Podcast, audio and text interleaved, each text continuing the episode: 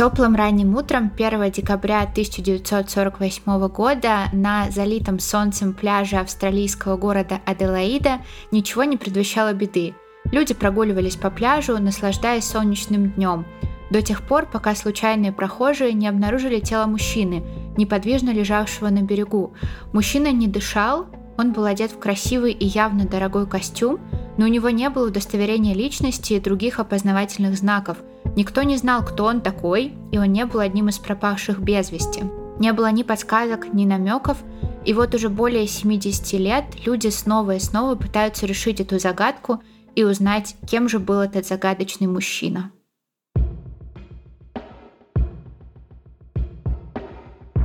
Всем привет! Сегодня с вами, как всегда, подкаст «Тут такое дело». Меня зовут Даша. А меня Маша. И после моего выпуска про загадочное дело женщины из долины Издала нам множество слушателей написало, что это дело очень похоже на дело Тамам Шут, дело самертонского мужчины. И я решила продолжать свою череду загадочных историй, которые оставляют очень много вопросов и мучают нас по ночам. И больше всего мне интересно, потому что Маша не знает этой истории, несмотря на то, что она такая довольно популярная, но мне очень приятно, что я буду первым человеком, от которого Маша эту историю услышит, и ей должно быть очень интересно. И у нас как раз спросили знаменитое дело. Да, это очень знаменитое дело. В общем, надеюсь, вы не против очередного нераскрытого дела. Но перед тем, как начать, мы напоминаем вам, что наш подкаст выпускается исключительно в развлекательных целях и предназначен только для лиц старше 18 лет. Мы также не рекомендуем слушать наш подкаст людям с повышенной чувствительностью, так как мы с Машей обсуждаем все детали преступлений, ничего не скрывая. А еще мы за взаимное уважение, активное согласие, не насилие и соблюдение законодательства. Мы не поддерживаем распространение насилия, не одобряем преступников и их преступления, даже если иногда говорим про них в шутливой форме, и надеемся, что и вы тоже. Итак, Тамам Шут – дело также известное как «Тайна самертонского мужчины». Это не раскрытое преступление в связи со смертью неизвестного мужчины, найденного мертвым в 1948 году на пляже Сомертон Парк к югу от Аделаиды. Это Южная Австралия. И с самого начала расследования это дело считалось одной из больших загадок Австралии. Высказывались многочисленные предположения, строились теории относительно личности жертвы, причины его смерти, событий, которые привели к смерти. И в этом деле мы будем видеть действительно очень много схожих моментов с делом женщины из долины из Даллен. Преступление произошло после начала Холодной войны. Тоже был найден код. Вполне вероятно, что был использован яд, не поддающийся обнаружению – ну и, наконец, мы не знаем ни имени самертонского мужчины, ни его национальности, ничего. И это дело также привлекло международное внимание.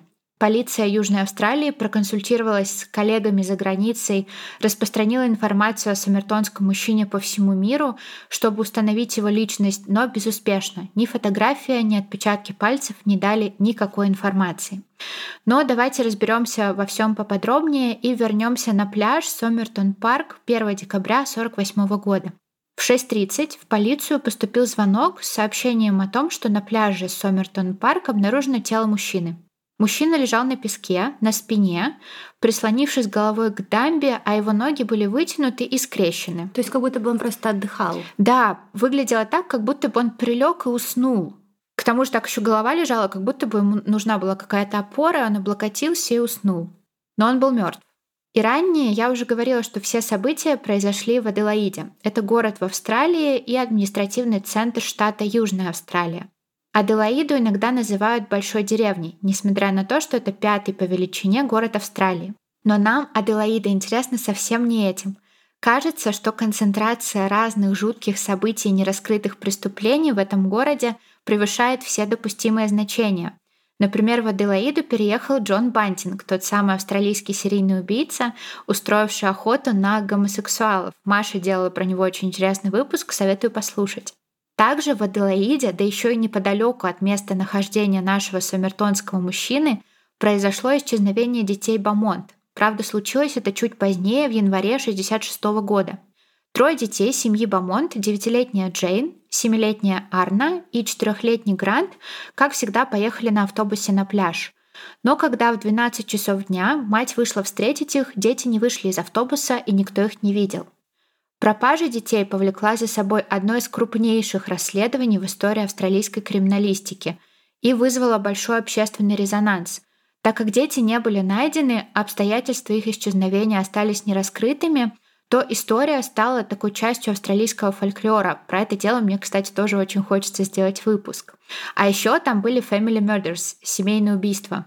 Это самая известная серия из пяти нераскрытых убийств, которые совершала группа под прозвищем «Семья», Считалось, что эта группа причастна к похищению и сексуальному насилию в отношении примерно 150 мальчиков-подростков и молодых мужчин, а также пыткам и убийству пяти молодых людей в возрасте от 14 до 25 лет в городе Аделаида в 70-80-е годы. Звучит как преступление по моей части. На самом деле, да. Да, если исчезновение детей — это что-то вот по моей части, то семейное убийство — это Машина история.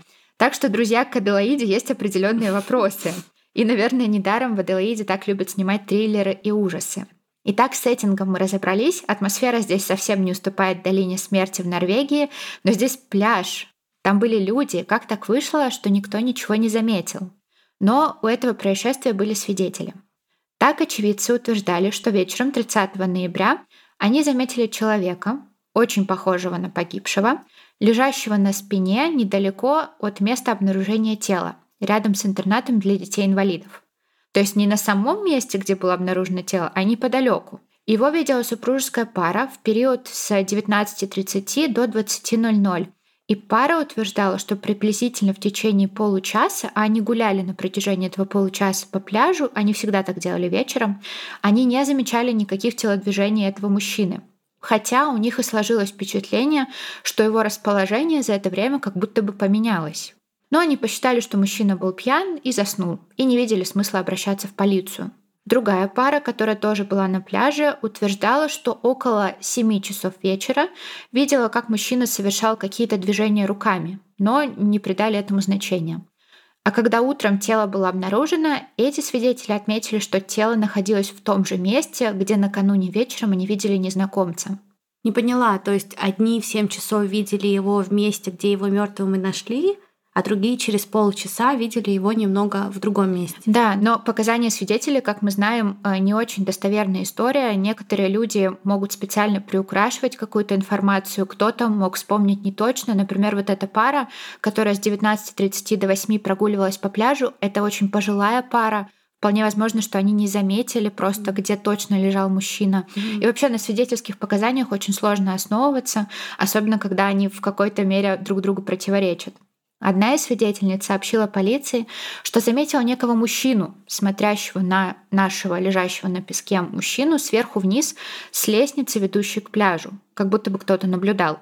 А другой свидетель сообщил, что он видел хорошо одетого мужчину, который нес на плечах другого мужчину вдоль пляжа Саммертон Парк за ночь до того, как было найдено тело. Интересно, да, это такие обычные действия повседневные людей вокруг тебя, там, ну, кто-то несет кого-то на плечах, ну, там, ну, напился, например, кто-то на кого-то смотрит, кто-то лежит, ты никогда не обращаешь на это внимания, а может быть, этому человеку нужна помощь, ты даже не знаешь иногда. Да, и ты как-то не акцентируешь на этом внимание, а иногда это может очень сильно помочь. Прибывшие на место офицеры осмотрели и обыскали тело мужчины. На вид мужчине было лет 40, он был одет в белую рубашку, красный-синий галстук, коричневые брюки и туфли, то есть такой модный достаточно. Также при нем был европейский двубортный пиджак, рядом с которым лежала незажженная сигарета. Но здесь данные расходятся. Кто-то говорит, что сигарета лежала рядом с мужчиной, а полицейский, прибывший на место, говорил, что сигарета лежала на вороте пиджака, и она была сожжена наполовину, то есть выпала у него изо рта и осталась лежать на плече. То есть он как будто бы с ней заснул. Да, как будто бы он с ней заснул, потом что-то случилось, сигарета выпала. Кроме того, в карманах у него нашли неиспользованный билет на поездку в пригородном поезде от железнодорожного вокзала Аделаиды до станции Хенли-Бич, находящейся в 10 километрах на запад от центра города. Использованный билет на автобус до остановки в Гленвилге, пригороде Аделаиды, это примерно в 8,5 километрах на запад. То есть на поезде он не поехал, а билет на автобус он использовал. И автобусная остановка, на которой предположительно высадился мужчина, находилась примерно в одном километре на север от места обнаружения тела. То есть он вышел на этой остановке, и, видимо, следующим местом его назначения был пляж, потому что это очень близкие локации. Еще нашли алюминиевую расческу, изготовленную в США, полупустую упаковку жевательной резинки Juicy Fruit, пачку сигарет марки Army Club, в которой было 7 сигарет другой марки Kinsitas, и коробка спичек Bryant May. Загадочный антураж. Тело мужчины передали на вскрытие практически сразу же. Нужно было установить причину смерти. В этом деле, наверное, одним из самых больших плюсов является то, что у нас есть все эти документы. Можем почитать отчет патологоанатома, документы токсикологии, показания свидетеля. Это все можно почитать. Это все будет у меня в источниках. Там такой большой документ, страниц, наверное, на 50 с лишним. Он на английском, но очень увлекательно читается, мне понравилось. И в отчете патологоанатома указывалось следующее. Рост мужчины составлял 180 сантиметров. Он имел карие глаза и волосы рыжеватого цвета с легкой сединой в районе висков. Лицо мужчины было гладко выбрито. Пальцы его ног образовывали форму клина. Такая деформация стоп встречается у людей, которые часто носят обувь с острыми носами, например, у офисных работников. И у него также были ярко выраженные икроножные мышцы, а это характерно для балетных танцоров и бегунов. Он был хорошо одет, белая рубашка, красно-синий галстук, коричневые брюки, носки и туфли. И хотя в Аделаиде уже был период достаточно жарких дней и очень теплых ночей, при нем были коричневый вязаный свитер и модный пиджак. Однако шляпы при нем не было, а это немного странно для 48 года и для такого костюма. Также при нем не было кошелька и удостоверений личности. И все, абсолютно все этикетки на одежде были срезаны. Ну все, он шпион. Клеймо. Шпион. У мужчины была британская внешность. У меня вот тут возник вопрос, каким образом это определяется. На протяжении всей этой истории следователи будут считать, что мужчина британец. Хотя, например, расческа, которую нашли рядом с мужчиной, была изготовлена в США. И покрой его костюма тоже соответствовал костюмам, которые делались в США, а не в Великобритании или в той же Австралии. Но, тем не менее, он считается британцем. Именно поэтому и подключается к расследованию впоследствии Скотланд-Ярд. Также мужчина был в хорошей физической форме и предположительно ему 40-45 лет. Наконец, его стоматологические записи не удалось сопоставить ни с одним известным человеком. Опять, так же, как в «Женщине из долины из Даллан», у нас нет никаких ниточек, кем мог быть этот мужчина. Было проведено вскрытие, самое интересное. И патологоанатом оценил время смерти около двух часов ночи 1 декабря. И заключение патологоанатома гласило, сердце имеет нормальные размеры, Признаки заболевания сердечно-сосудистой системы отсутствуют. Кровеносные сосуды головного мозга легко различимы, что свидетельствует о приливе к ним крови. У погибшего зафиксировано распухание тканей глотки, а слизистая пищевода покрыта налетом белесого оттенка с язвенным воспалением приблизительно посередине. То есть у него был гастрит. Да, у него был гастрит. Действительно. В желудке наблюдается смешивание крови с остатками пищи, а это уже говорит о чем? Об отравлении. И также зафиксировано воспаление второго отдела 12-перстной кишки. Обе почки воспалены, а в печени наблюдается переизбыток крови в сосудах, опять отравление. Селезенка имеет неестественно крупные размеры, приблизительно в три раза больше нормы. Ого. В печени зафиксировано тканевое нарушение, наблюдаемое под микроскопом. И признаки острого гастрита, как Маша, я не знаю, каким образом ты это определила, но Маша прям сразу сказала, что у него гастрит. Последней пищей погибшего мужчины был пирог, который называется корниш пасти. Это английское национальное блюдо. Я надеюсь, что они не поэтому определили, что мужчина британец, но тем не менее. Да, английское национальное блюдо, которое мужчина употребил за 3-4 часа до смерти. То есть, если он умер в 2, он должен был поесть этот пирог в 10, угу. а его в 7 уже видели лежащего на пляже. Да, но я понимаю, к чему ты ведешь. Употребленный пирог не был источником яда. То есть он съел его либо после того, как съел яд, либо до. Да. Но при этом его уже видели в этой позе на пляже раньше того, как он его съел. Да, и непонятно, насколько сильнодействующий или наоборот слабодействующий должен быть тогда яд. Вот здесь вопросы. Патологоанатом сделал следующее заключение – он говорит, я совершенно убежден, что этот человек умер неестественной смертью. В качестве яда могли быть использованы соединения группы барбитуратов или растворимое снотворное. Но распознать яд не получилось. И я читала заключение патологоанатома, и его свидетельство у коронера, он в замешательстве, он не может делать никаких предположений относительно вида и рода яда. Но так или иначе, отравление считается главной причиной смерти. Именно из-за его вот этих вот физических признаков, да, то есть воспаленные почки, переизбыток крови в сосудах в печени, в желудке кровь. И следствие в итоге так и не смогло установить, вот это изначальное следствие, ни личность погибшего, ни обстоятельства, приведшие к его смерти. И так как было невозможно установить личность погибшего, то 10 декабря 1948 года, то есть спустя 9 дней после его смерти, его тело забальзамировали, а с головы и плеч мужчины сделали гипсовый слепок. Новый поворот в расследовании случился 14 января 1949 года, то есть спустя месяц когда работники железнодорожного вокзала Аделаида обнаружили чемодан со срезанным ярлыком, который был сдан в камеру хранения вокзала 30 ноября 1948 года после 11 часов утра. Там есть прям штамп. Внутри были обнаружены красное пальто, красные тапочки 40 размера, четыре пары трусов, пижама, бритвенные аксессуары, светло-коричневые брюки со следами песка в манжетах – отвертка, столовый нож, переделанный в заточку, ножницы с остро заточенными концами и кисть для трафаретной печати. Во-первых, это очень похоже на женщину из долины. Очень. Я всю эту историю ловлю флешбеки. Ну, поэтому он тоже шпион. Шпион. Хотя нам все наши подписчики писали, что они не уверены в этом. Здесь я не соглашусь, что он шпион. Ну ладно, да это обсудим. Ну, да. У меня из-за того, что у нас была история про женщину из долины из Даллан, теперь параллель. И я теперь все, о чем думаю, это о том, что мне нужно доказать, что он не шпион, а не доказать, что он шпион.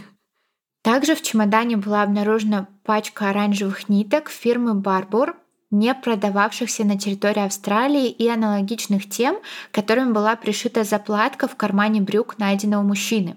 Все ярлыки на одежде, находящиеся внутри чемодана, были срезаны. Однако полиция обнаружила надпись «Т. Кин» на галстуке, надпись «Кин» на мешке для стирки и надпись «Кин», но без последней буквы «И» на майке. И на этой же майке были три штампа из химчистки 1171 дробь 7, 4393 дробь 7 и 3053 дробь 7. И с самого начала обладателем этой одежды посчитали местного моряка Тома Кина. И поскольку найти его полиции не удалось, Следователи решили показать тело неизвестного мужчины друзьям Тома Кина, но те категорически опровергли предположение, что обнаруженный в Сумертоне труп мог быть трупом их друга. Более того, одежда, найденная на трупе, никогда не принадлежала Тому Кину. Плюс в скором времени появился сам Том, и стало понятно, что эта ниточка завела следователей в тупик. Ни в какой другой стране также не было сведений о пропаже какого-либо Тома Кина. Ну и плюс срезаны все остальные ярлыки, а здесь как будто бы прямая информация для того, чтобы запутать и завести кого-то в тупик. Ну, то есть, если ты методично срезал все ярлыки, убрал все опознавательные знаки, но у тебя на галстуке или на мешке для стирки осталось что-то имя, скорее всего, это не твое имя. Ну да. Но все равно проверить нужно было. Также безрезультатными оказались и обращения во все химчистки Австралии. Единственное сведение, которое можно было получить с помощью чемодана — заключаясь в том, что пальто было изготовлено в США, поскольку подобная технология применялась только там. Об этом, кстати, тоже информация есть в показаниях у коронера. Далее полиция проверила сведения обо всех поездах, прибывших в Аделаиду, и установила, что мужчина, скорее всего, приехал на ночном рейсе из Мельбурна, Сиднея или Порт-Агасты. Судя по всему, он принял душ и побрился в ближайшей городской бане, прежде чем вернулся на вокзал, чтобы купить билет на поезд, следовавший до Хенли-Бич с отправлением в 10.50, тот самый неиспользованный билет, который нашли у него в кармане. Но по какой-то причине пропустил посадку на этот поезд. После возвращения из бани он сдал свой чемодан в камеру хранения и сел на автобус, следовавший до Гленелга. А известно, в какой бане он был? Нет. То есть это просто предположение, что он был в бане? У него было свежевыбритое лицо, а бани, которые были рядом с вокзалом, были закрыты. Поэтому, скорее всего, это была самая ближайшая городская баня. Mm. Профессор Дерек Эббот, изучавший это дело, считает, что мужчина мог приобрести билет до того, как отправился в баню. Как я уже говорила, бани на вокзале в этот день были закрыты. И по этой причине мужчина был вынужден отправиться в городскую баню, что заняло у него 30 минут времени, и, возможно, из-за этого он опоздал на поезд. Расследование, проводимое следователем Томасом Клиландом, началось через несколько дней после обнаружения тела, параллельно вот этим вот всем событиям. Он повторно осмотрел тело и сделал несколько открытий. Во-первых, он отметил, что обувь мужчины была слишком чистой. Она выглядела так, словно ее чистили совсем недавно. И это явно не соответствовало версии о том, что мужчина весь день бродил по Гленелгу. И он посчитал, что это наблюдение соответствует версии о том, что тело могло быть привезено в Сомертон уже после смерти. Ну, вы спросите, а как же свидетели? Но ни один свидетель не мог со стопроцентной точностью сказать, что человек, которого они видели на пляже вечером, и человек, тело которого нашли утром, один и тот же человек. Никто но, не смог сказать. Но два этих человека лежали в одной и той же позе. Совпадение такое? Может быть. Типа его привезли с бани, он думал? Да, а сейчас объясню, почему он так думал. У него действительно есть причины. И эта версия имела место быть и появилась после того, как следователи не обнаружили следов рвоты рядом, а это непременное условие отравления ядом. И Томас Клиланд предположил, что поскольку ни один из свидетелей не может точно подтвердить, что погибший это тот человек, которого не видели накануне, то, возможно, тело действительно было доставлено в Сомертон уже после смерти.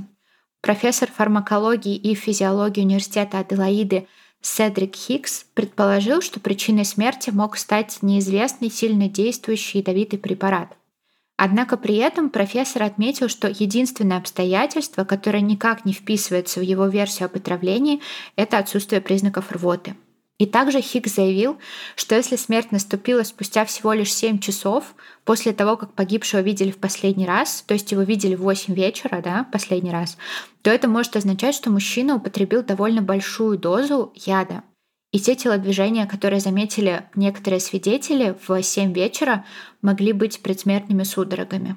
Но как он употребил этот яд, если у него в желудке был только пирог? который не был источником яда. Вот, если это настолько сильный яд, то части бы остались. Единственное предположение, что это был яд неизвестный, то есть которого на тот момент, на 48 год, невозможно было определить. А это вполне вероятно. А никто не проводил никакие исследования недавно? Нет, ну это просто очень сложно сделать, потому что там же все равно процесс даже после смерти происходит, да, тот же распад. Ну, я поняла, да, это же не кровь. Да, и там ничего не сделать. То есть, если они на тот момент ничего не смогли выяснить, то сейчас тем более.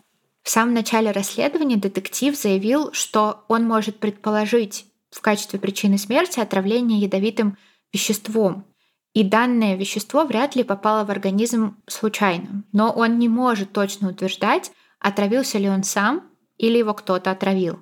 В этом деле было очень много экспертов, очень много кто это дело изучал, но когда читаешь их документы, понятно, что они приводят разные весомые всякие доводы, но вывод у них один. Мы ничего не знаем, мы ничего не можем сказать точно. То есть он думает, что это было случайно?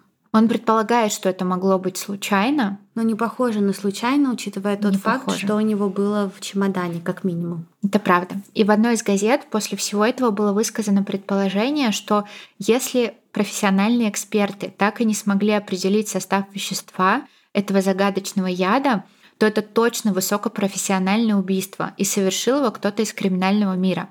Или это намек... криминального. Да, это намек на мафиозные разборки. Но у вас, наверное, к этому моменту возник вопрос, а почему дело называется Тамам Шут? И мы как раз приближаемся к ответу на этот вопрос, потому что во время осмотра тела погибшего в потайном кармане его брюк был найден свернутый клочок бумаги, содержащий странную надпись «Тамам Шут».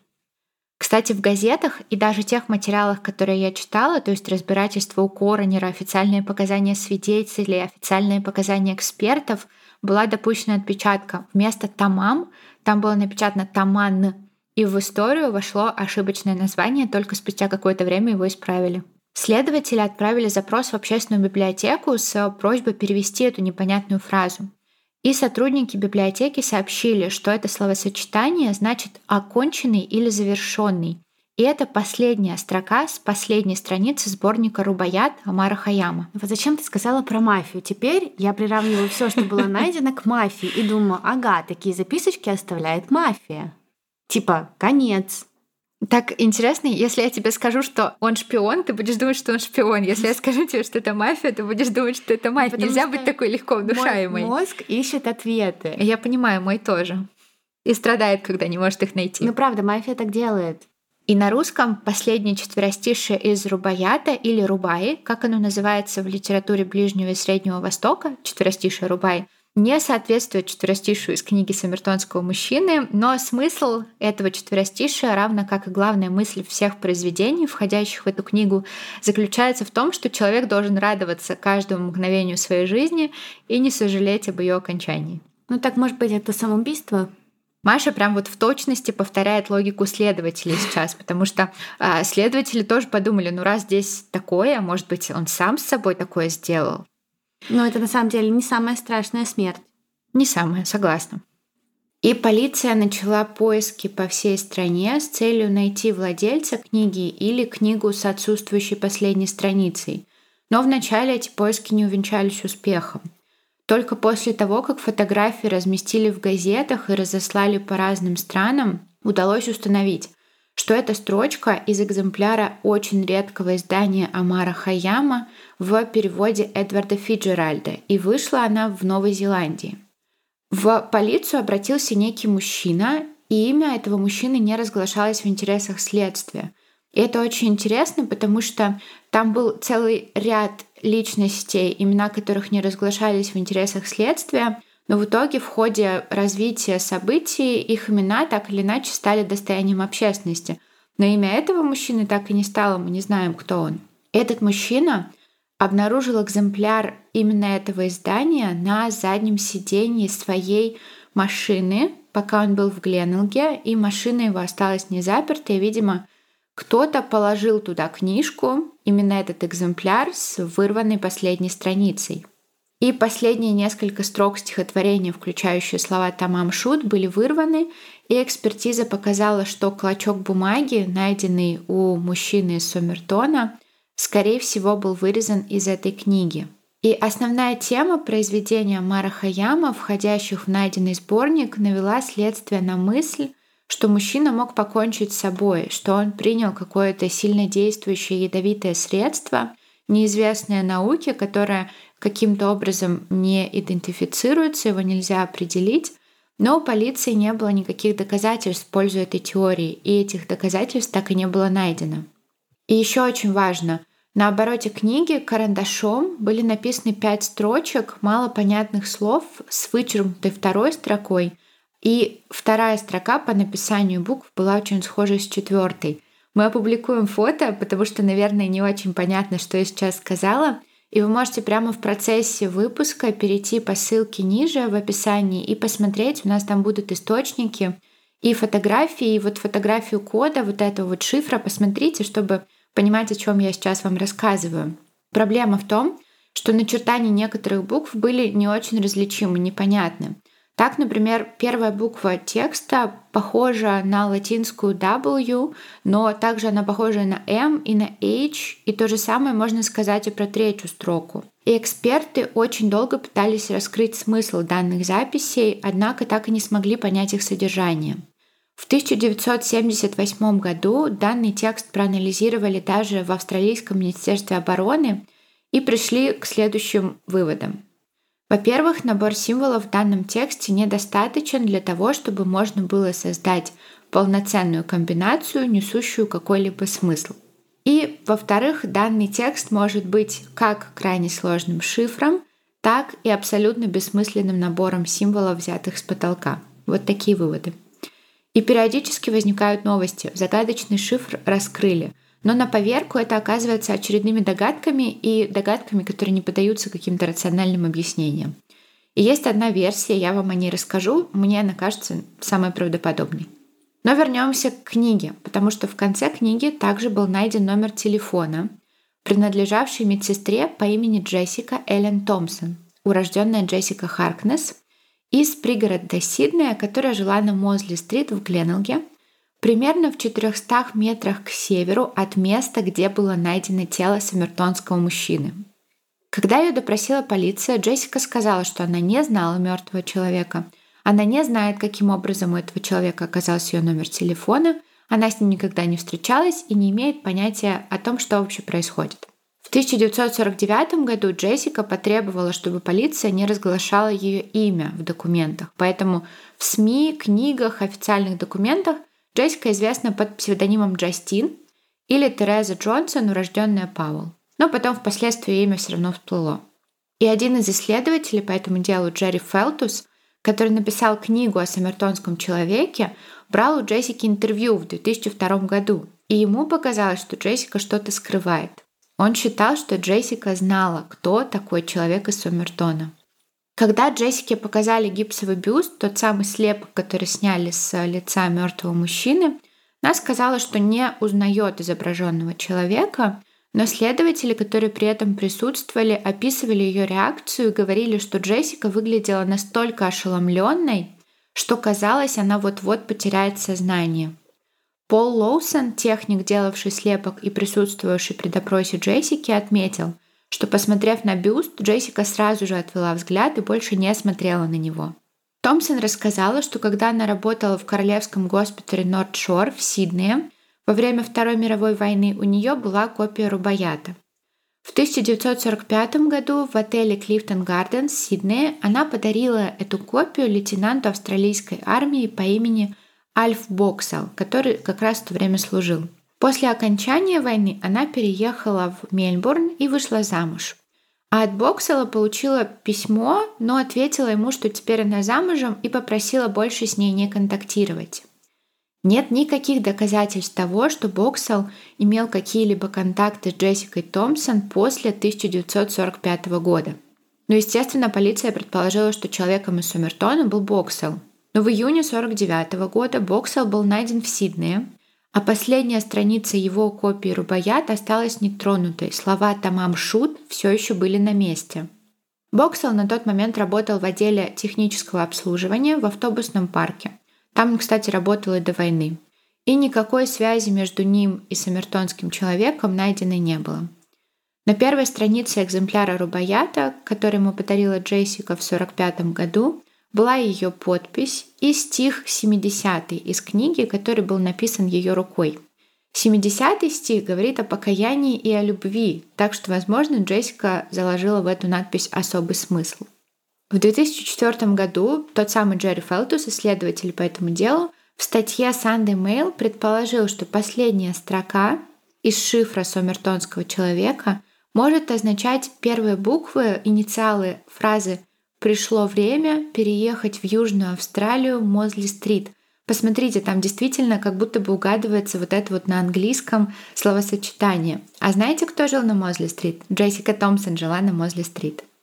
В 2014 году дочь Томпсон, Кейт, в шоу «60 минут» рассказала, что, по ее мнению, мать знала мужчину из Сомертона, и она говорила, что больше никто не должен об этом знать. А еще Кейт рассказала, что ее мать имела связи с, угадайте, какой страной? С Россией, точнее, Советским Союзом. По словам Кейт, ее мать могла иметь связи с советскими спецслужбами. Она всегда симпатизировала коммунистам и, как вспоминает Томпсон, умела говорить по-русски, хотя никогда не признавалась, где она этому научилась. Мне это так странно, даже если она любила коммунистов, почему-то все сразу думают, она любила коммунистов, значит, у нее связь с Россией. А где она научилась по-русски говорить? Это вообще-то не, не легкая задача. Ну да, тоже верно. А человек, обнаруженный на пляже Сомертон, мог также быть русским шпионом. Он же британец. Из-за еды он британец. Томпсон вспоминает, что хотя во время расследования ее мать всячески отрицала знакомство с человеком с пляжа Сомертон, дочери она сказала, что эта тайна слишком серьезная, чтобы о ней стало известно простым работникам полиции. И да, в этом деле, так же как в деле женщины из долины из Дайлен, были предположения, что мужчина из Сомертона шпион. И по крайней мере два объекта относительно недалеко от Аделаиды могли представлять интерес для шпионов – во-первых, это урановый рудник Радиум Хилл, и во-вторых, это испытательный полигон Вумера, который являлся англо-австралийский военно-исследовательский центр, где проводились испытания оружия. Смерть мужчины также совпала с моментом реорганизации австралийских органов безопасности, кульминацией которого стало создание Австралийской организации безопасности и разведки. И за этим последует подавление советского шпионажа в Австралии. То есть, возможно, мужчина был советским шпионом, но у нас нет доказательств или подтверждений. Короче, ты начала охоту за погибшими советскими шпионами по миру? Вполне возможно. Кто дальше? Но расследование продолжается, и на самом деле даже по сей день, да, последние новости 2021 года, то есть относительно свежие. А, но и на тот момент люди тоже продолжали что-то искать, какие-то теории выдвигать. И вот в марте 2009 года команда университета Аделаиды во главе с профессором Дереком Эбботом предприняла попытку раскрыть дело и расшифровать код, и для этого они предложили эксгумировать тело для анализа ДНК. И результаты работы группы Эббота действительно привели к определенным результатам, которые способны помочь следствию.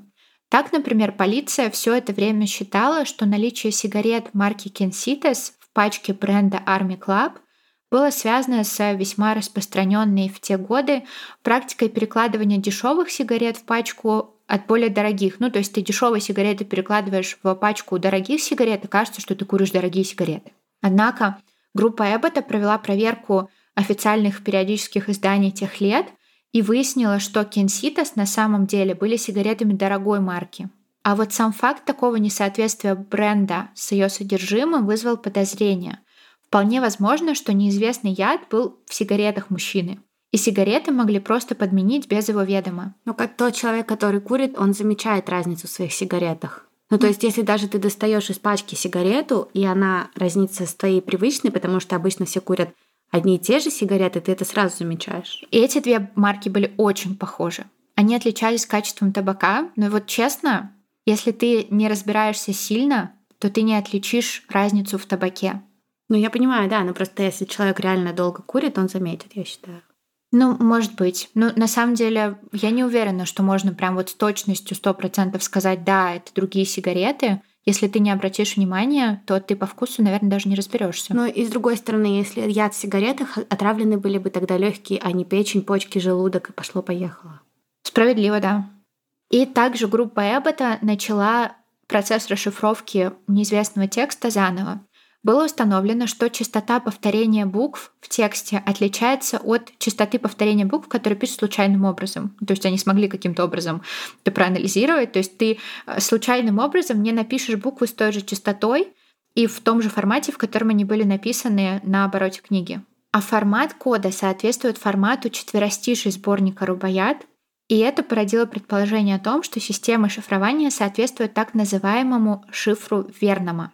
А шифр Вернама — это система шифрования, которую в 1917 году изобрел Гилмерт Верном. И я долго пыталась понять, что это такое, как это работает. В Википедии очень страшным языком написано, но если коротко и просто, то на каждую букву вашего сообщения накладывается другая маскирующая буква, и исходная буква нечитаемая, ее невозможно определить, потому что логика выбора вот этой вот буквы, она случайна абсолютно. То есть нет какой-то системы. А как тот, кто должен потом прочитать, определяет букву, которая замаскирована? По книге. Как правило, это книжный шифр, и ты, грубо говоря, привязываешь, вот, например, в Рубаяте к четверостишию, и таким образом ты можешь понять, какая буква там была привязана. Ну, ты просто знаешь, да, например, это первая буква в четвертом четверостишии. Но там же нет цифр. Там просто буква и сверху буква. А зачем цифры нужны? Но как он понимает, на какую страницу смотреть, на какой рубаят? Ну, он же может запомнить. Ну, то есть ты знаешь, а, что... Он типа для себя это делал, а не для кого-то передавал Ну, я не думаю, что это только один человек. Возможно, это прям есть целая система. То есть ты, грубо говоря, просто подменяешь буквы основного алфавита маскирующими буквами. Это то же самое, что запомнить алфавит. Просто ты запоминаешь, что этой букве соответствует такая-то буква, и она находится там-то, там-то. Я не думаю, что это сильно сложно запомнить. Понятно. Мне кажется, что нет.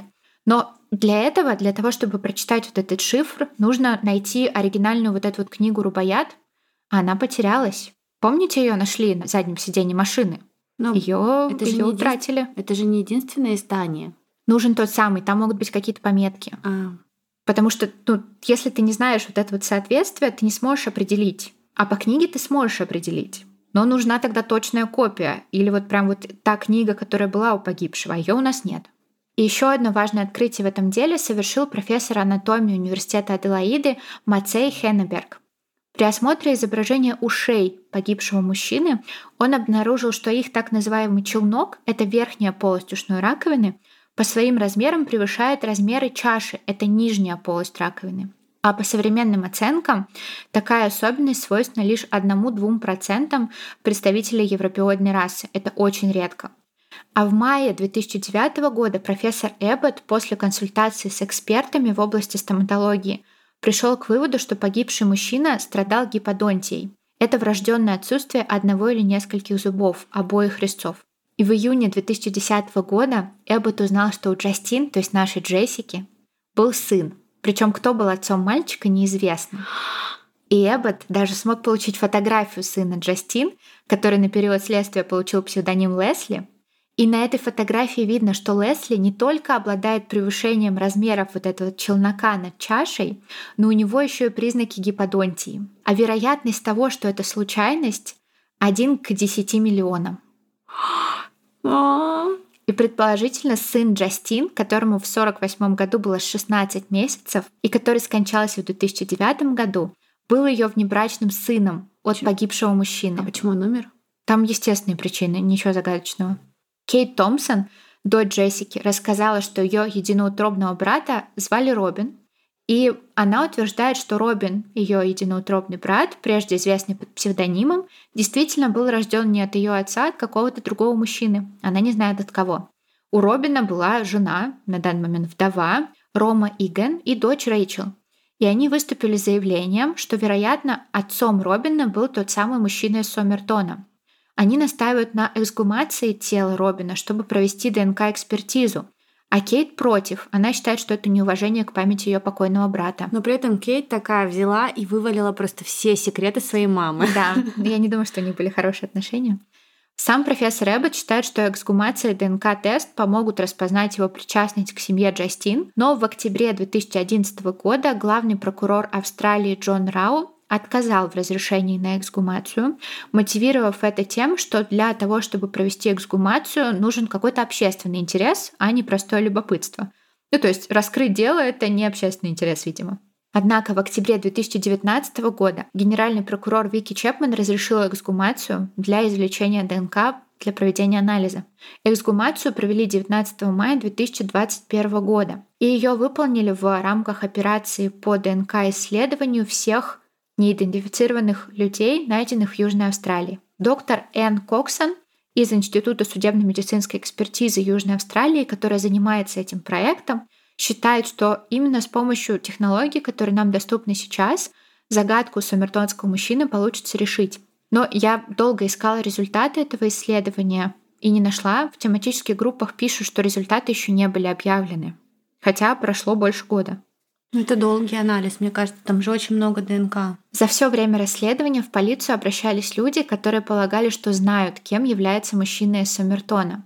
Например, две ежедневные газеты, издававшиеся в Аделаиде The Advertiser и The News, практически сразу же написали про этот случай, причем The Advertiser в утреннем выпуске 2 декабря 1948 года под заголовком «На пляже обнаружено тело человека» писал, что вчера утром на пляже Сомертон было обнаружено тело человека, и предположительно погибшим является господин Джонсон, 45 лет, проживавший на Артур-стрит в Пенхеме. Обнаружил тело господин Лайнес, расследование поручено детективу Стенгую и полицейскому Моссу. Угу. Таблоид The News также написал, что погибшим на пляже мужчиной был Эке Джонсон, около 45 лет, с Артур-стрит, Пенхэм. На следующий день, 3 декабря, господин Джонсон появился в полицейском участке с полным непониманием, почему его считают погибшим что вообще произошло. В начале января 49 года два человека опознали в мужчине из Саммертона 63-летнего лесоруба Роберта Уолша. Уолш уехал из Аделаиды несколькими месяцами ранее в Квинсленд, но не вернулся на Рождество, как планировал. Полиция была настроена скептически, полагая, что Волш слишком стар, чтобы быть загадочным мужчиной, но заявила, что телосложение мужчины Сомертона соответствует телосложению человека, который на ежедневной основе занимается каким-то физическим трудом. Но вот состояние рук мужчины указывало на то, что дрова он не рубил, по крайней мере, в течение 18 месяцев.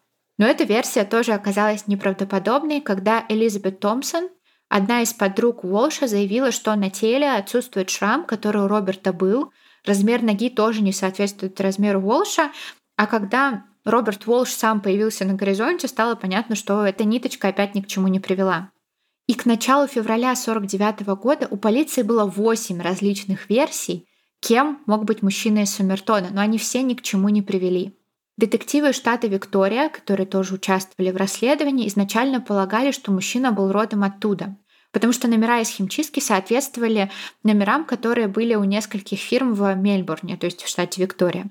И после публикации фотографий мужчины из Сомертона в Виктории 28 человек заявили, что они точно знают, кто этот мужчина, но ничего не смогли сказать в итоге. Ну зачем вот это делать? Мне Я это каждый раз раздражает. Да, это, конечно, ужасно. И после расследования допроса стало понятно, что никто ничего не знает, толком сказать не может. Но вот следующая история интересная. После публикации книги «Неизвестный мужчина» Джерри Фелтуса женщина, живущая в Аделаиде, обратилась в СМИ и показала удостоверение личности, которое она нашла среди вещей, принадлежавших ее отцу. Удостоверение с номером 58757 было выдано в США 28 февраля 1918 года на имя некого 18-летнего матроса Рейнольдса, имевшего британское гражданство. Удостоверение передали профессору анатомии, вот тому самому Мацею Хеннебергу, который рассказывал про строение ушей. А в октябре 2011 года он провел сравнение фотографии удостоверения и фото неизвестного мужчины в Сомертоне. И он обнаружил сходство таких черт лица, как нос, губы и глаза но возможный возраст все-таки не соответствовал. Но самый наибольший интерес профессора вызвали ушные раковины, которые помимо вот той самой редкой формы соответствовали тем, которые были у погибшего. И кроме того, на обоих фото в одном и том же месте были обнаружены родинки одинаковой формы. И Хеннербек заявил, что большое сходство ушных раковин редкой формы и родинок позволяет мне сделать заявление о высокой доле вероятности установления личности неизвестного мужчины на данный момент это самая высокая степень вероятности, которая в этом деле заявлялась когда-либо. То есть, получается, у него была вот эта дочь и внебрачный сын? Возможно. Либо сына не было.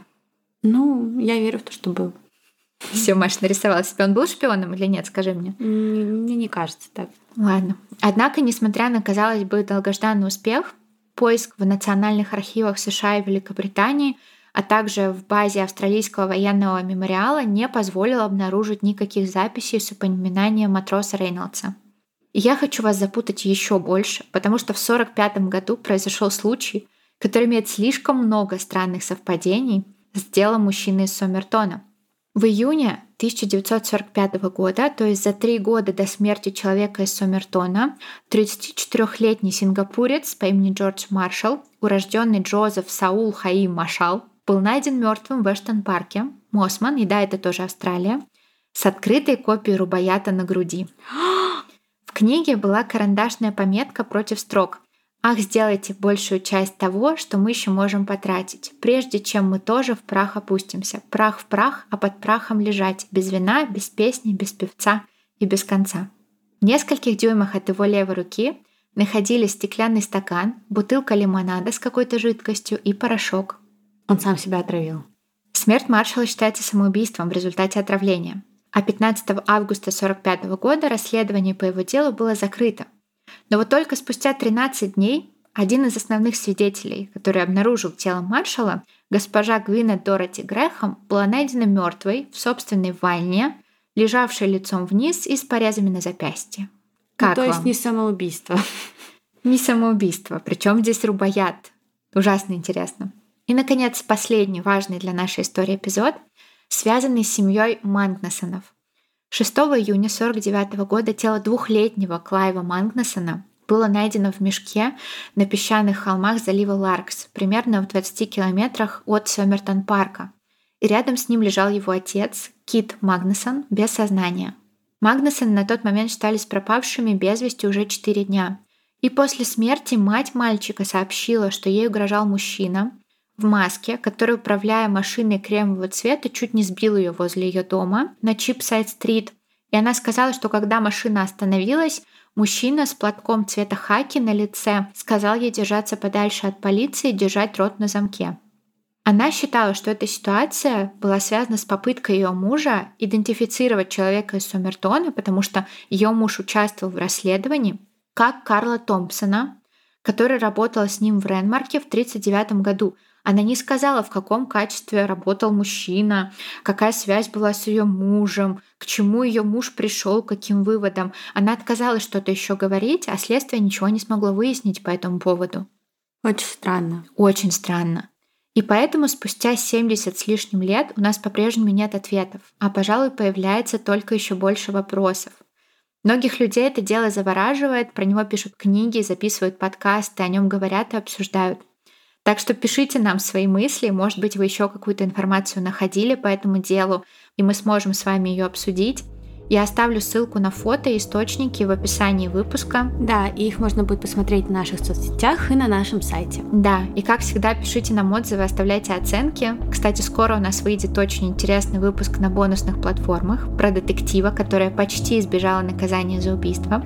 Так что присоединяйтесь к нам. И вот такая вот история загадочного мужчины из Сомертона. Как всегда, Даша, оставила нас без сна. Да, извините. Мне не стыдно. Пишите, что вы думаете по поводу выпуска. Всем пока! Увидимся в следующем выпуске.